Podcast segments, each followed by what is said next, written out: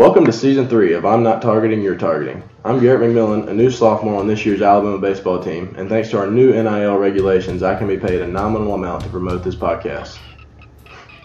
A very nominal amount. Is there another word for less than nominal? Just stick to the script, Garrett. Okay. Tom and JT will be rambling on about SEC football again this year with a high lean on the Crimson Tide. Hey, have you guys ever considered I'm not bucking, you're bucking? Garrett, the script. Okay. Here are your hosts, Tom and JT. Welcome to season three.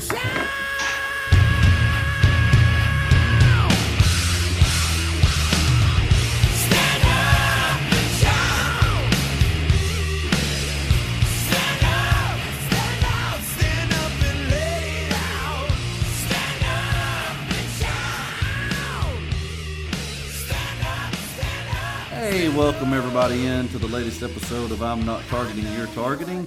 This is going to be episode 15 of season three. Oh, goodbye, Soph.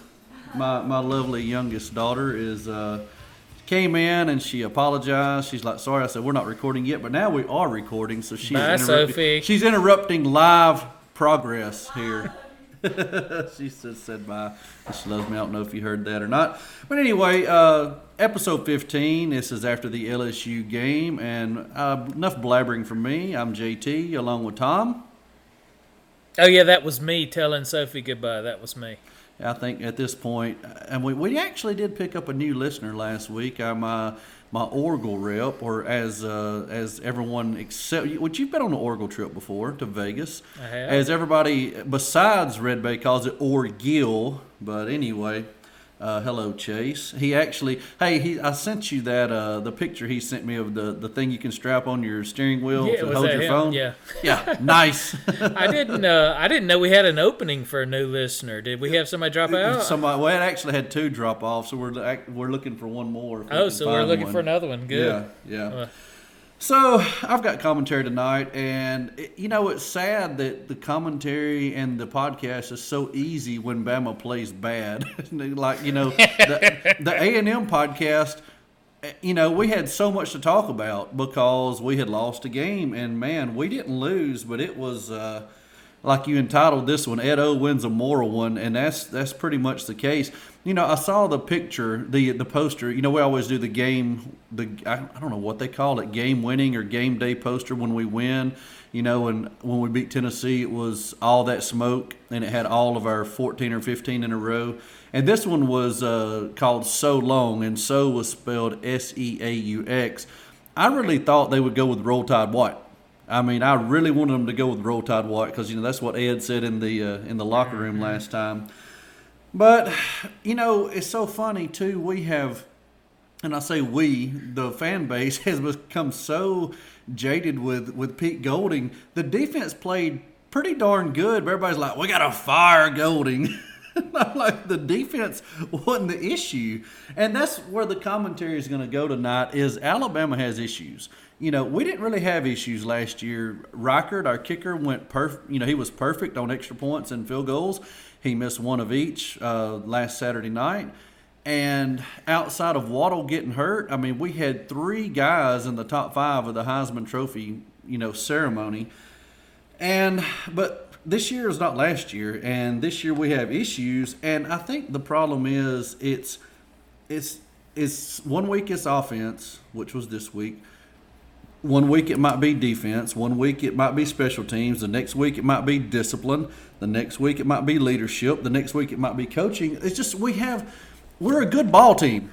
That's the bottom line. Like somebody, a number of people posted today on the chit chat boards. We're number two in the country and we're eight and one. We're just not. We're so used to just domination. Even two years ago when when Tua got hurt, you know, we were still we came into the LSU game with zero losses, and of course we left with a loss, and then and Tua got hurt, and then of course we lost at Auburn, but that was it, right? We went eleven and two that year, so eh, we're not used to not dominating, and we were far from dominating.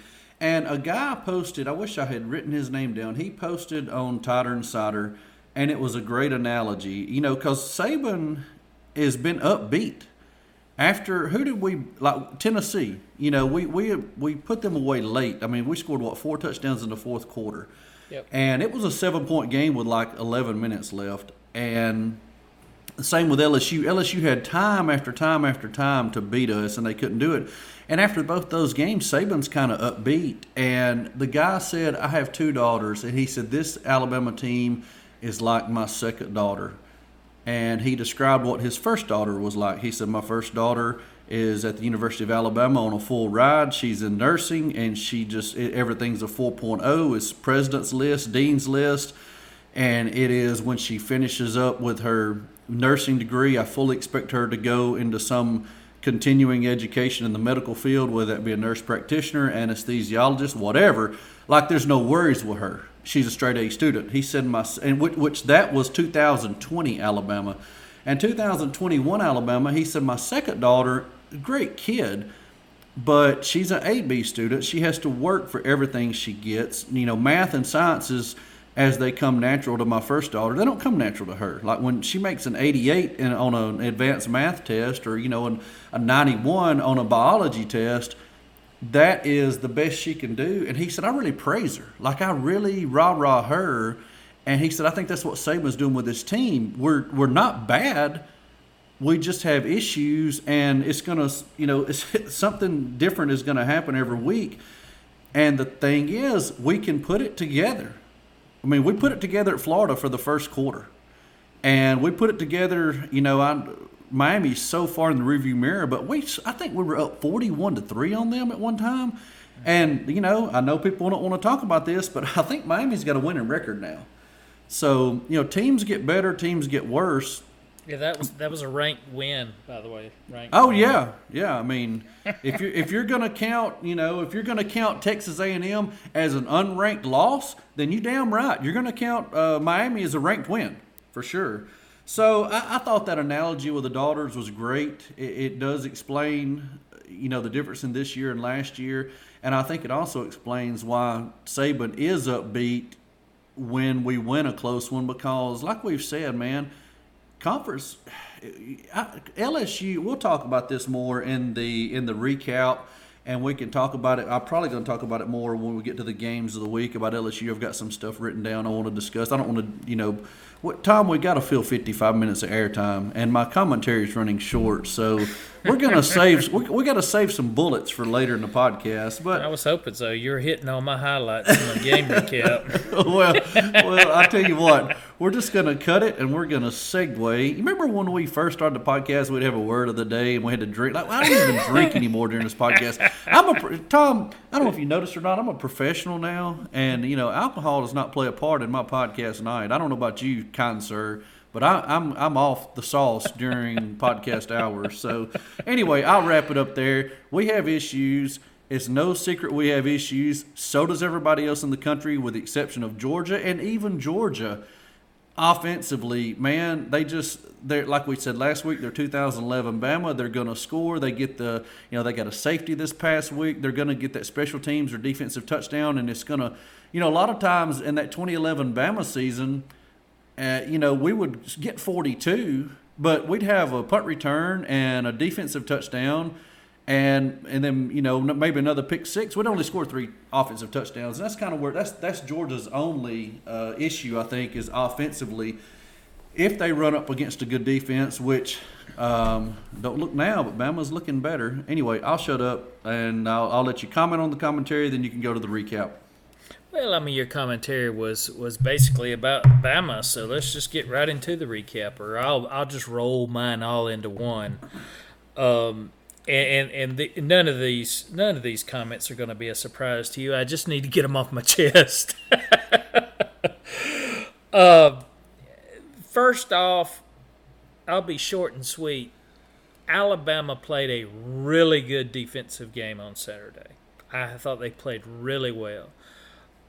LSU is certainly not the best offense that we're going to see all year or that we have seen, but I thought the defense did a great job, particularly down in the goal line. They had their backs to the wall. They did it a couple of times in the fourth quarter. They did it a lot of times when it and it counted. Sometimes I feel like particularly like in the in the A and M game, uh, even in the Florida game, somewhat. Florida they got better at the end a little bit at the very end, but in the middle. But when you really needed a stop, uh, it hadn't seemed like we've been getting it this year. And this was a time where, I mean, it was critical. It was just it just simply was, and and they came through, and I was proud of them. And and freaking Anderson is is on another planet.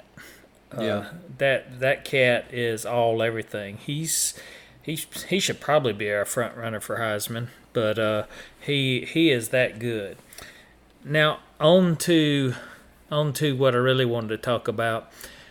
I think after this game, this is the first time this year I believe that I am worried slash concerned slash not as optimistic as I have been for the remainder of the year. And I'm not saying that we still can't win because obviously that's in front of us and we control our own destiny. But for the first time, I see some serious kinks in our armor. And I'm not sure where to start on the offense. Uh, you know, in the opener versus Miami, we were we were talking. You just mentioned it. We we hammered Miami, and and Miami has been. They've been playing well. They're five and four. They've beaten two ranked teams in the last three weeks. They they got credit or discredited for losing to a uh, what was perceived as a weak Michigan State team after they lost to us. If you remember that, they Yeah. were they, they lost to us and then had a close win against App State and then got beat by Michigan State and everybody's like, oh, they're terrible. They lost to Michigan State, North Carolina, and Virginia. Virginia's not a great loss. North Carolina is, I mean, North Carolina's preseason top ten. Uh, but they they've won the other games. I don't know how I got off on that, but but after that game, I talked about the one thing that I thought I wish we would see more of was an explosive running game or having better production at the running game.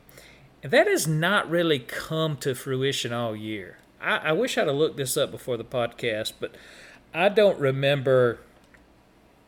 I can't remember three plays of over 30 yards on the ground. I, I can't, honestly, I, I can't remember one. I don't. I can't remember one. I was given three as sort of, hey, maybe I had a couple and, and forgot a garbage one or something. But that's that is highly unusual for an Alabama offense. I don't care how well you throw the ball. We've always had hosses in the backfield that they get a little bit of opening, you're not catching them, and that's not this group.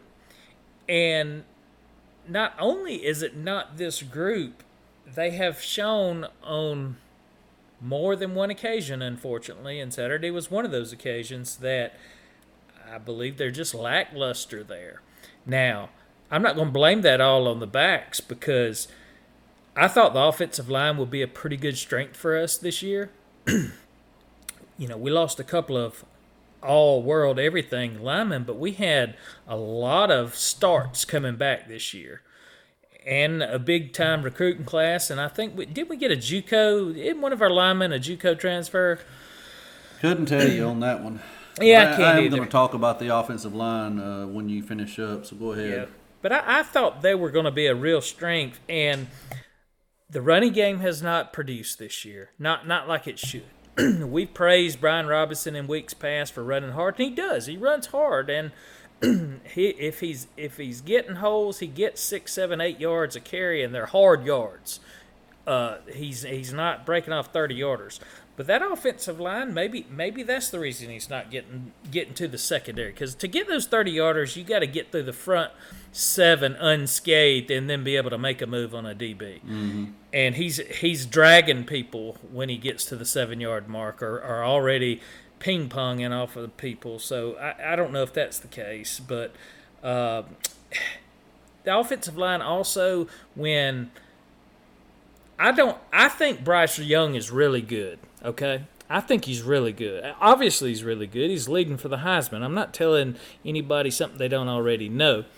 But when Bryce Young takes sacks and is under duress, it is hardly ever Bryce Young's fault. There are quarterbacks out there that will get happy feet and leave the pocket too early, or they won't find a receiver that's open because they're not visualizing the field very well, or they they fail to throw it out of bounds when when when they should have got rid of it because nobody's open. Tho- those are not his flaws. He doesn't have those flaws that I've seen so far this year.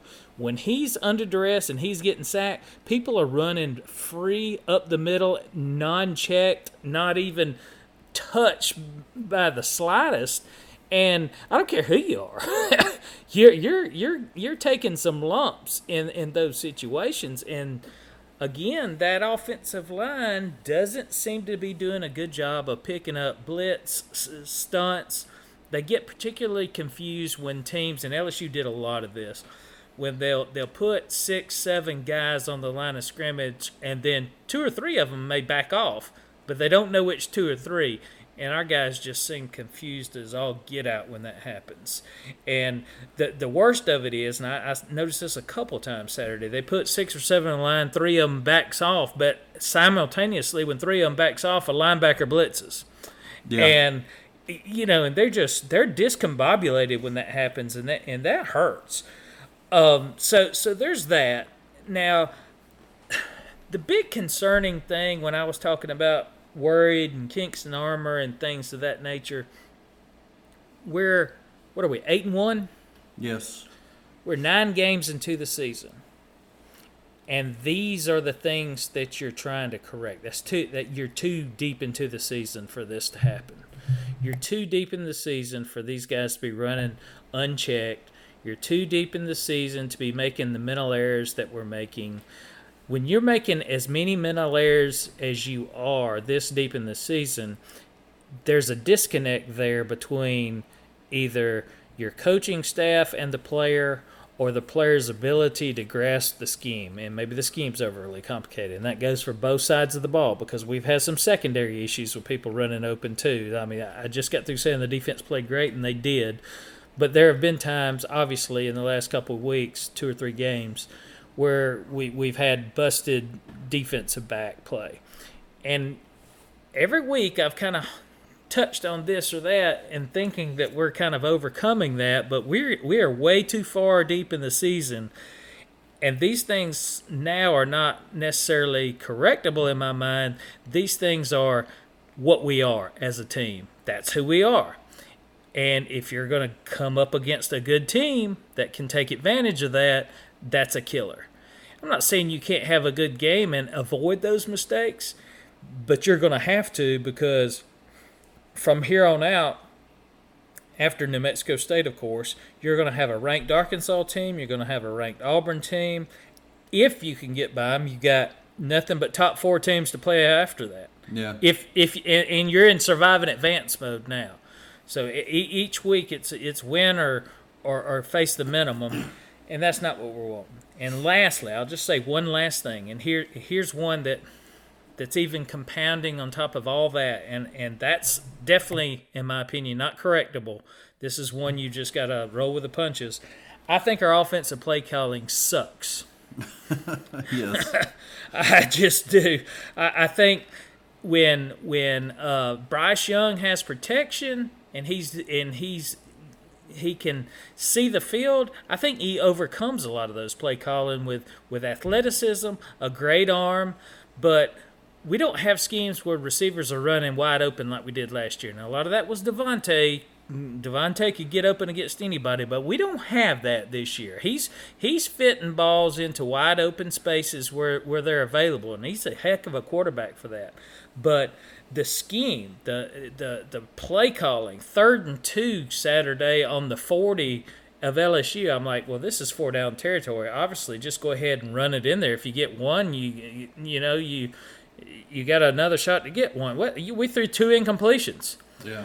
Same same way we had a similar situation on third and four. I said well, again, four down territory. Just run it in there, get a couple two or three. If if you don't get it and you, you got a short fourth down, heck, we throw it again in that situation, end up punting the ball. I don't like his scheme calls. I have no earthly idea why he puts Bryce Young under center. None. Zero.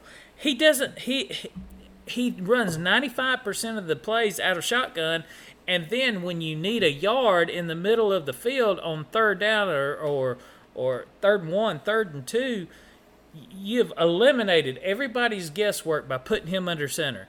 Plus, he's subject to fumble the ball, as we've seen. Not only was he under center, he was under center with a guy who was not even the starting center because he got hurt. And then what are we doing with a fullback in there? I've seen us run six fullback plays this year, and all six of them resulted in zero or negative plays. I think one of them was a turnover, too. Are you saying we're due to, uh, to positive yards? Because that's what I'm hearing. I do not know what they're seeing in practice. That fullback formation, I don't even think he's blocked anybody in a play either. I mean, it just doesn't. It, it doesn't look natural. It doesn't look like they do a good job of it. I mean, if you're going to short, I, I now I agree. Short yardage situation. I hate being in shotgun and turn around and hand it to a flat-footed back. But we've run the pistol so many times. You can be in the pistol formation with that running back behind you and still give it to him on the run to the to the line of scrimmage on those third and shorts. And it, it also have the option, uh, uh, you know, ability to run RPO from there. So it's not a, a done deal that you're fixing to pound it up the middle. We have not been able to get a yard when we needed to.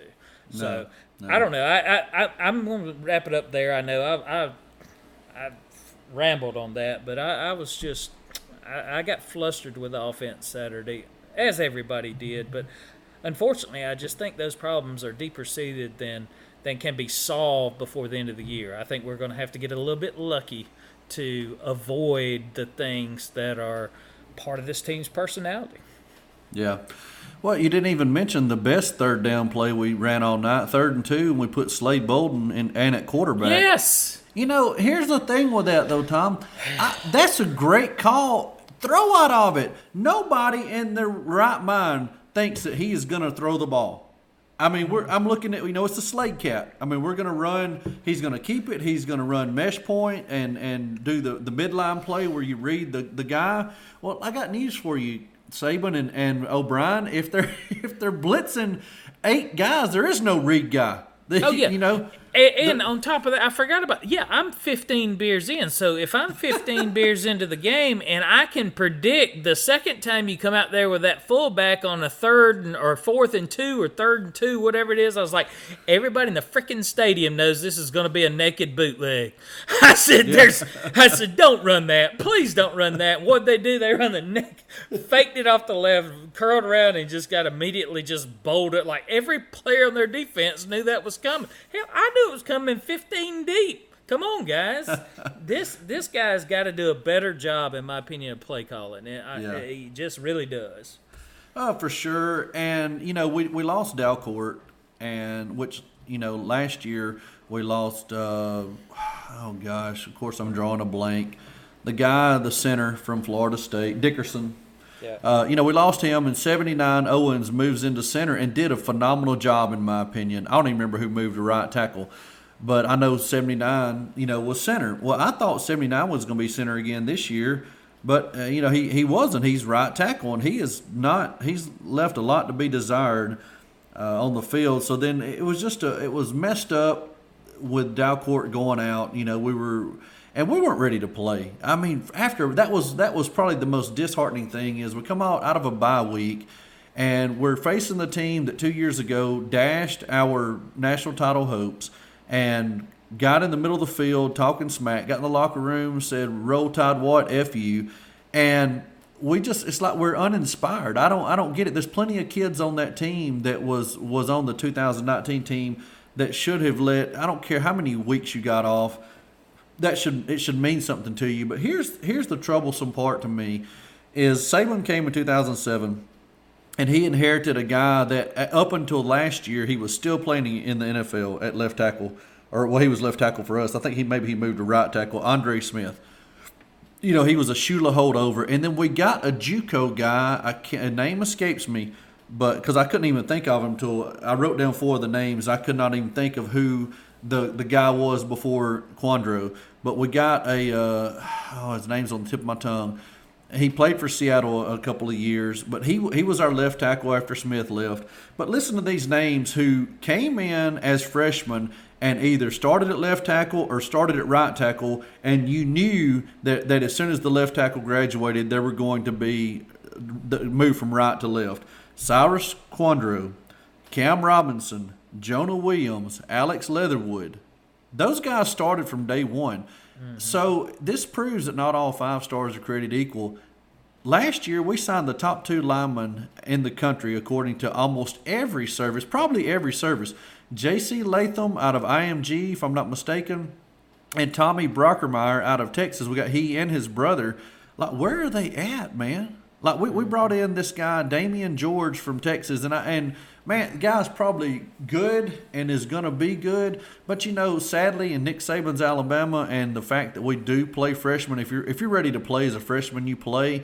As soon as you don't play as a freshman, like you're written off by the average fan, and that's just sad because there's tons of kids that are, you know, year two, year three in the program that will contribute and play winning football starting, you know, maybe as early as this week, but definitely for the years to come. But that's just the nature of the beast is, you know, you get the number one tackle and the number two tackle, you just take for granted one of them's going to start at right tackle. Like they're not ready, you know, and that is that's concerning. Uh, we got the number one running back, you know, talked about the running game with uh, with B Rob, and like we said, a couple of podcasts, you know, back, I, I really felt like Trey Sanders was the number one guy. He had a car wreck, not his fault, you know. So that then B Rob takes over. Well, I really feel like if Trey Sanders was 100% healthy, B Rob would be two, then Jason McClellan would be three, pushing for number two all year long. Jason McClellan's out. Roydell Williams is in. Like Camar Wheaton, we, we're the only football team in the country where we'll have an injury, some obscure hand injury or lower body injury, not an ACL, not a broken bone, just some injury that keeps people out for weeks or months at a time. Like Camar Wheaton, what's wrong with him? Like, why is he not healthy? I, I mean, I don't know. So where are the freshman receivers? You know, Agiye Hall has had problems with with buying into the program. Uh, Leary, uh, everybody was high on him. JoJo Earle has played some, and he played he he played and made uh, special teams player of the week. But Trey, where was Traeshon Holden? Did he even play other night?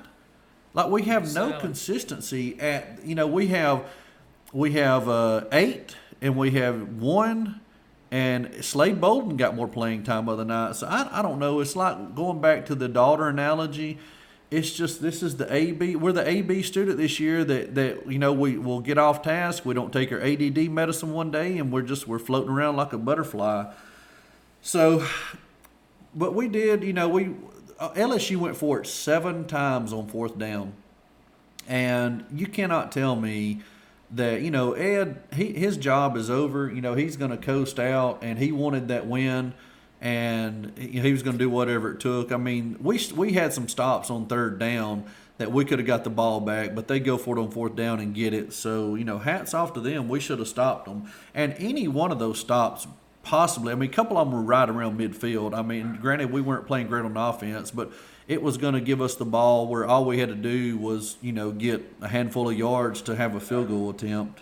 Yeah, t- talked to our offensive coordinator about that. The game was twenty to seven, and we got the ball at midfield. I was like, "All right, let's break this thing open." We went three and out with negative yards there, Yeah, and they went down and scored. Yeah, it was uh, it was it was so frustrating to watch, man. It what you know when Auburn loses and you got Auburn loses the two thirty game, and you got Bama at the night game, dude. It's just that's such a great feeling. Kick back, you're gonna kick LSU's ass, and you know I said I said uh, the the way to bet this game is uh, bet LSU in the first quarter while they've still got some fight in them, and then bet Bama for the game. Well, that wasn't even close. LSU would have hit every quarter. And I text you what I my, I quoted myself and text you. You didn't get back with me. I guess that was you were 15 deep at the time.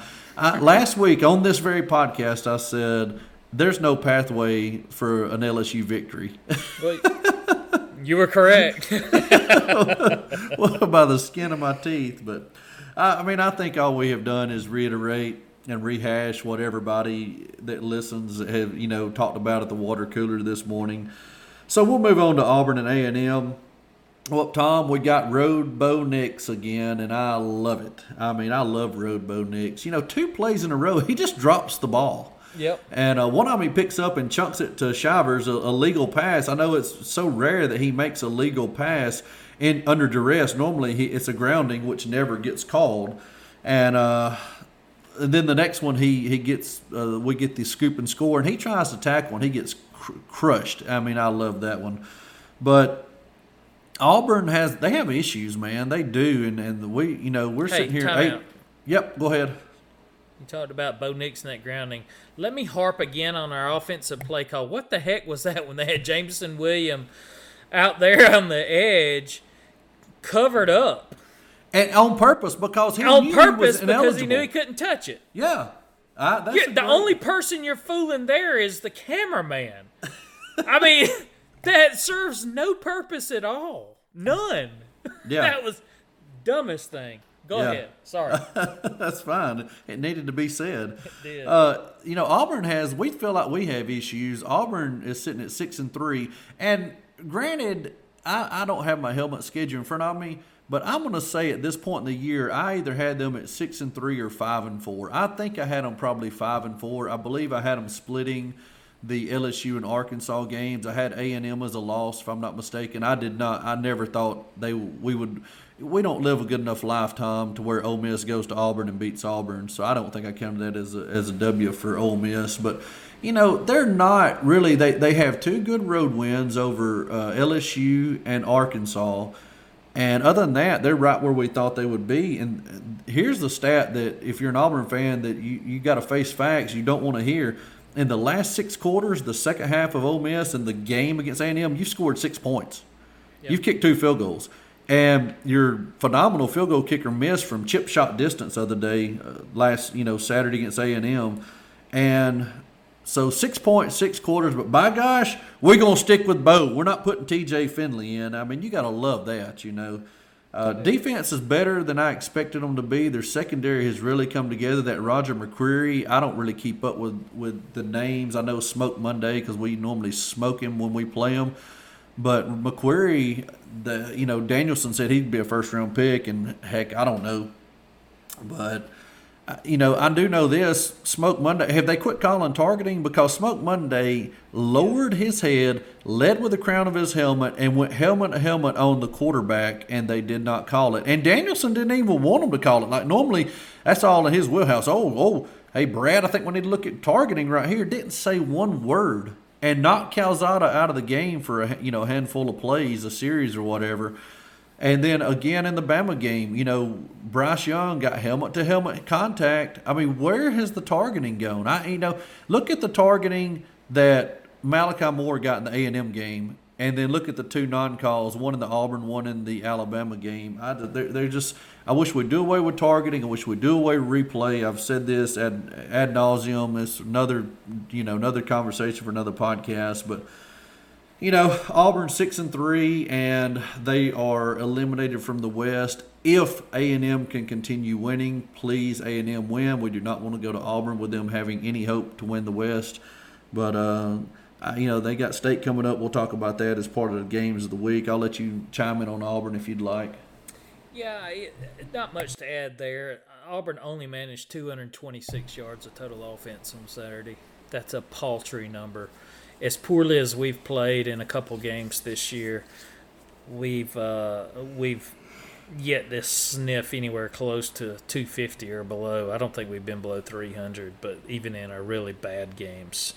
But uh, that's that's that's rough, and I had the same thing written down as Nick's the mistakes that he makes when he makes mistakes they're huge that's just, that's the nature of what he is uh, he tries a lot of well he tries everything under the sun scrambles. His his first move every time when he's under duress is to go backwards and turn his back to the defense. I don't know how they don't coach that out of him. Uh, i guess it's because 50% of the time it works every time but uh, yeah, when he when he makes a mistake, it's a big mistake, and I'm just glad that he'll be back for his seventh year next year, and maybe he'll get better then. Yeah, I know. I mean, he's like I said. If you if you do not believe that Bo Nix is going to stay, take take full advantage of the COVID year, then you don't understand Auburn football and the Nix family. He is going to do everything he can to, to break every record, even though it's probably including that, well. No, he, he hadn't thrown a lot of interceptions this year. He actually threw one, but that is what you get with Bo Nix once it normally Auburn is good enough not to get down by two scores, but when they they got down seventeen to three, and man, he went he he lost it. Like he was he was road Bo at that time. I mean, terrible. He tried to throw a screen and almost hit his lineman. Totally airmailed the running back that should have got the ball and almost hit his lineman in, in the back. So he's they just he's the best they have. And if you're a quarterback right now and you want to play before 2023, you better not go to Auburn because they're not going to bench him. They have proven that over and over. Hey, and before we move on to next week's games, since we're still in the recaps section, let me mention really quickly. Last year or last week, I ranted a bunch about uh, Bama's cushion and how we needed multiple teams to have two losses in case we could get to Atlanta unscathed from here on out. Trying to make a path for us to lose the Georgia game and still get in. Well, guess what? Out of 10 teams that I had listed last week, two of them, of course, need two losses. One of those got a loss. That was Michigan State. They're going to need one more, but they, I got them as underdogs in two games. Out of the other nine teams, two of those lost. So three of those teams went down last week, and we almost lost a fourth and a fifth in Cincinnati and Ohio State. We almost lost a sixth in Alabama, actually, but uh, well, you but know, it was a good start to the cushion. Well, since you bring that up, I'm going to look at it from a different angle. I think we need to focus on when conferences are eliminated from the playoffs, and the ACC is eliminated from the playoffs. That is You know, correct. Wake They're Forest. So, so there's one P5 gone. Cincinnati's not getting in. I know you want them to. They're not getting in.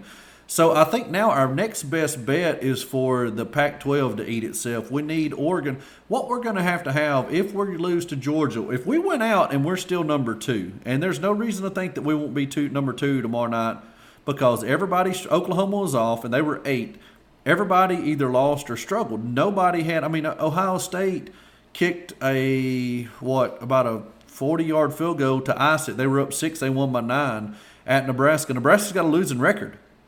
And so there's no reason really to believe that Bama drops to three or four this week. We should remain two.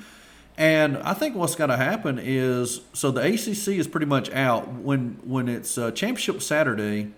We need the big ten, we need the best team in the Big Ten to lose to get upset. We need the Pac-12 to get upset. So if we can knock out the Pac-12 and the Big Ten, then it doesn't really matter what happens in the Big Big 12 because Oklahoma, uh, sure they're in, Georgia's in, and we're in. You know, as long as we don't get blown out by Georgia. I, you know, interesting thing, are they going to really put an 11 and 1 Notre Dame in over an 11 and 2 Alabama based on recent history, based on everybody knows they are not going to match up w- worth of crap with anybody. I don't know. It's, it's you know, we, a lot of lot of bridge, a lot of water under the bridge before any of this happens. But we eliminated the ACC for all intents and purposes. Yep. I'm I'm just keeping you apprised of my cushion theory. So we were off to a good start this past week. We'll we'll move forward from here with nine teams on that list. Good deal. Now, this week we're not even going to talk about Bama's game. We're favored by 50 and a half, which I don't think we'll cover because I just don't know that we're capable of covering 50 and a half right now. Um, we have issues. Our defense, as good as they played of the night, will allow a couple of busts, and that team, New Mexico State, to get 10 to 14 points, and we won't cover. So we're just going to look at quickly A and M at Ole Miss. That's probably the premier game, and then uh, you have Auburn and Mississippi State and Arkansas LSU. Arkansas at LSU, and you know we talked earlier off off air. You know, Georgia Tennessee is not even be We're not even to mention it because that gets a 22 point line. The three games we just mentioned are all under a touchdown. So A and M and Ole Miss is a one point line. Open up at one. A and M is favored by two and a half at Ole Miss. You know, can A and M get up two weeks in a row? I don't know. Ole Miss beat Liberty. Ole Miss came out. I really liked that game last week. I was terrified to take it because it was that dreaded 10 point line. And I didn't touch it. It dropped to nine, nine and a half. But Ole Miss goes up twenty four nothing in the first half, wins twenty seven to 13, 27 to fourteen, whatever. I like. I didn't watch a whole lot of the game because I figured it was over. And I, you know, it's just it, who knows who's going to win this game. I'm going to lean A and M. Their defense is is pretty good, and and Ole Miss still does not have the defense to stop anybody. No, I agree. This is uh, this is a game where this is the second and third place team in the SEC right now. Both of them actually have a chance still to win the SEC West, but uh, they're second and third right now. I have predicted in the preseason that Ole Miss would finish second, and A and M would be third. So th- this game will decide whether that prediction is is correct or not. But I'm with you. I like A and M here. They're playing better defense, uh, but it could go either way. What is A and M's a, a one or two point road Two- favorite? yeah. Is that what it is? Yeah, Two and a half. So, Yeah. And if Ole Miss wins, that puts Auburn right back in the picture for the West. You know, they'll they'll have two losses, and uh, but the the tiebreaker over A and M will be null and void because A and M will have three losses. Then it'll come down to the Iron Bowl. and We do not want that to happen. That that may or may not be true because Auburn has state at 11 a.m. on Saturday before that Ole Miss game kicks off. So Auburn may have eliminated themselves by the time that gets there. This is hey, this is both Auburn and Mississippi State come off of really physical games last week. Obviously, we talked about Auburn in depth. Mississippi State and Arkansas. That was an awesome game. I don't know if you saw that. There was like three or four lead changes in the last five minutes of the game. Um, it was it was nip and tuck, but both physical games. And uh, Mississippi State is is they're a good team. They they really are. They're not they're not awful. They're not a great team, but they're a good team, and they're certainly capable of playing with Auburn.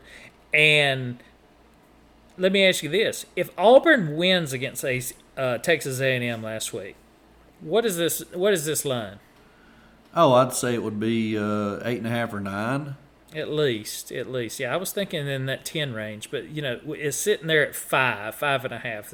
People are going to be pounding Auburn in this game, and I, I, I don't know. I, I, I think Miss State's State's got a legitimate shot. No, I do too. I mean, based on you know Auburn scored six points in six quarters. Now, granted, State's defense is not going to be up to what A and M's is, I don't think.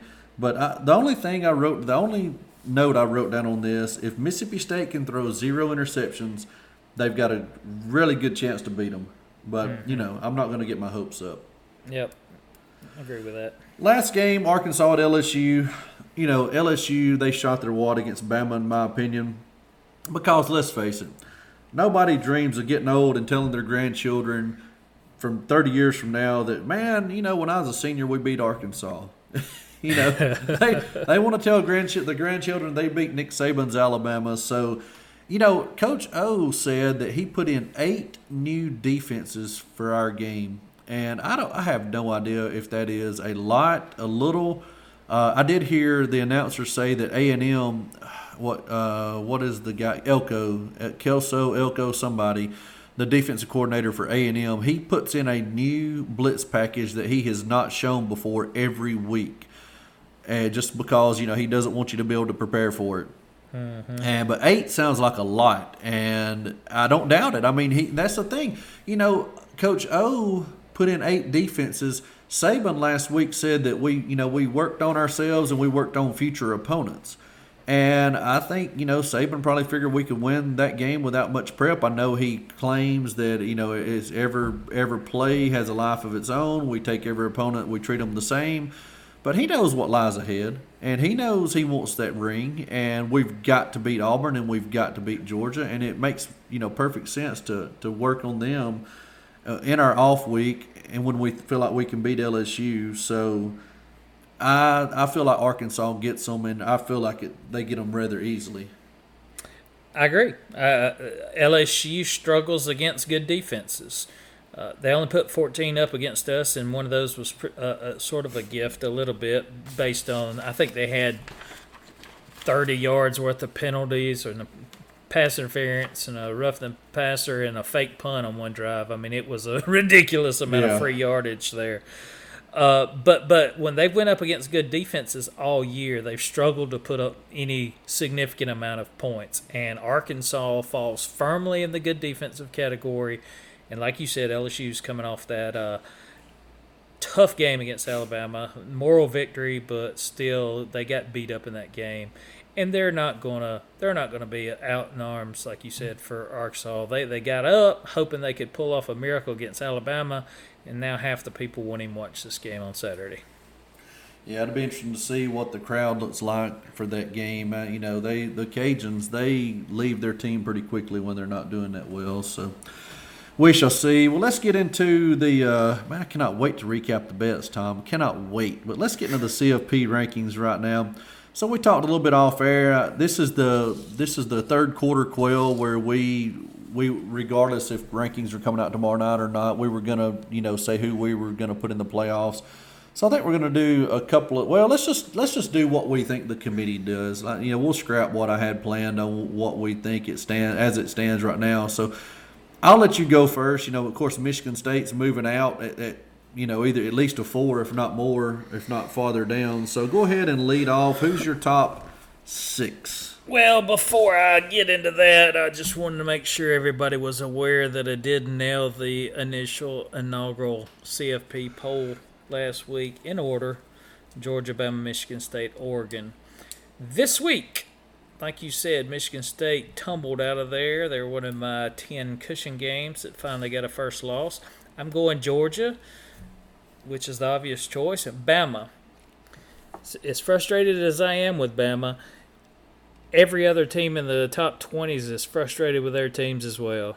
It's just, I mean, it's just the nature of it. There's nobody playing as good a ball as Georgia, and there's likely nobody playing as good a ball as Bama, even though we're frustrated. And we could lose to Auburn or whoever, and we would still be probably one of the top four or five teams in the country and may not get the playoffs just just because the schedule goes. But Georgia won, Bama two. I got Oregon moving up to three. They didn't look that impressive Saturday, but they did win on the road uh, on a conference opponent. We've talked about that before. There's something to be said with that. And then I've got the big mover. I didn't bump everybody up one spot, particularly because Ohio State and Cincinnati both struggled. I think the committee's going to go, well, Oklahoma finally put a game together. They finally finally beat somebody like they should, and look out, they're eight or nine and zero, whatever, how many ever games they played. I got them jumping Oklahoma three or four spots to that number four spot.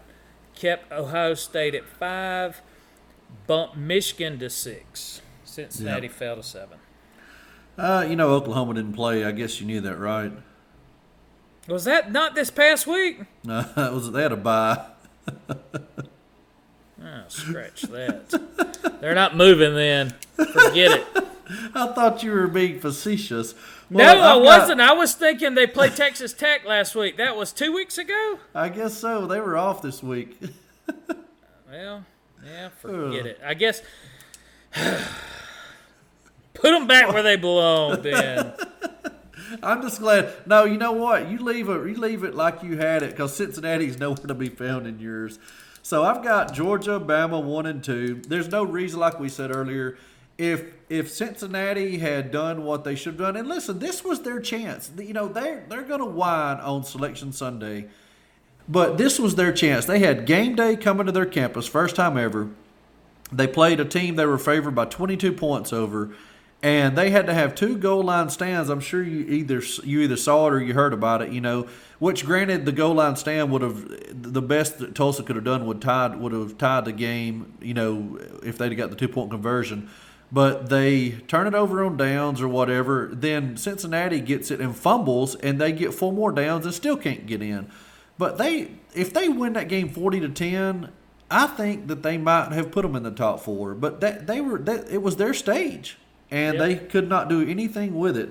So I've got Georgia one, Bama two. I'm going to put Oregon three, Ohio State four.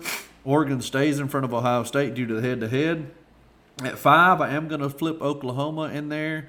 Uh, they had an impressive bye week. I talked you into that one, didn't I? yeah, and then Michigan at six, and and uh, so on and so forth. You know, seven would probably be Michigan State, and uh, I don't know the rest of them. Who cares? But as of right now, it's it's it's Georgia's it's Georgia's you know year, and the thing is, I, I've said this today, and I firmly believe it. We can beat Georgia this year but I don't think we can beat them twice, and that's what will have to happen. So let's just say we get them in Atlanta. We have got to we've got to get them knocked off in the semifinal round, and I just don't know that there's a team out there that can do it because I don't think we can win back to back on them this year. So Georgia one, Bama two, Oregon three, Ohio State four. We'll see how we shake up or shape up with the um, with the committee tomorrow night. And recapping the bets, Tom, we knew it was going to happen, and it finally did. A perfect 4 and 0. I had Wisconsin and Missouri. Missouri never sweated Missouri. I bought the half. They got out to an it. early lead and never looked back. That's it. Daryl told me later that uh, Georgia was up 43 to 3. Missouri kicked a fourth quarter field goal. Love it. Love it.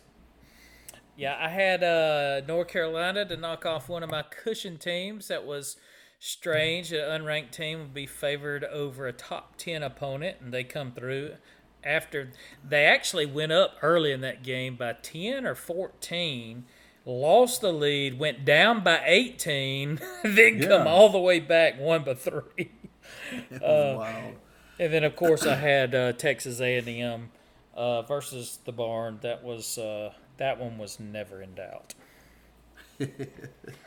All right. So Wisconsin was probably the only one that nobody you, you didn't have to sweat out. They I don't know why Rutgers is getting so much love, but you know they're not any good. Wisconsin smashed them. Uh, all right, Betsy for this week. Who you got in game one? I'm going back to the well again. Penn State Nittany Lions favored over number seven Michigan. This will be a this will be one of those cushion games to go down, and that would eliminate Michigan completely if Penn State could win this game, and that's who I got winning it. Oh, let me write that down. PSU straight up winner. All right, I'm going Arkansas LSU. Arkansas two and a half. I think they cover that and cover that easily. Like we said in the games of the week, LSU's done at least for this week. They are going to be licking their wound, their Bama wounds and hopes and dreams till at least Wednesday. LSU or Arkansas gets them. I like that one. That was going to be my freebie, so I'm glad you went ahead and took it. For my second one, I'm staying in the SEC, going with one where you can throw away the record books when these two get together. Missouri minus the one over South Carolina. South Carolina just come out and obliterated Florida last week, surprised everybody, and now they're one point underdog to Missouri. Uh, Missouri will handle South Carolina fairly easily, I think, in this game. So that's going to be one you can just take to the bank. You can move on that game as if it's already been played. You can. Uh, my game too. I'm going with UTSA, University of Texas San Antonio. They're undefeated, and they're 33 point favorites over Southern Miss. Dude, Southern Miss is horrible. This is not the Southern Miss, that, the Brett Favre Southern Miss. And uh, they, I look for UTSA to roll up 55 to nothing, 55 to seven, something like that. So your picks this week: Penn State, Arkansas, Missouri, and UTSA. All favorites. Again, yes, it worked. It worked for us last week. Actually, I said all favorites last week. Heck, I had Missouri, but I had them. I had them they were a straight up winning. preseason favorite to beat Georgia. Well, that's going to wrap us up. You know, uh, I appreciate everybody listening, even though when it's not a, a, Bama, a big Bama week. Uh, you know, hopefully the recap and talking about the other games keeps your interest up. And uh, so, Tom, as always, remember if you're going to hate Auburn, you have to hate early and hate often. Roll Tide. no more fullbacks. Have you seen Take it easy, guys. grades?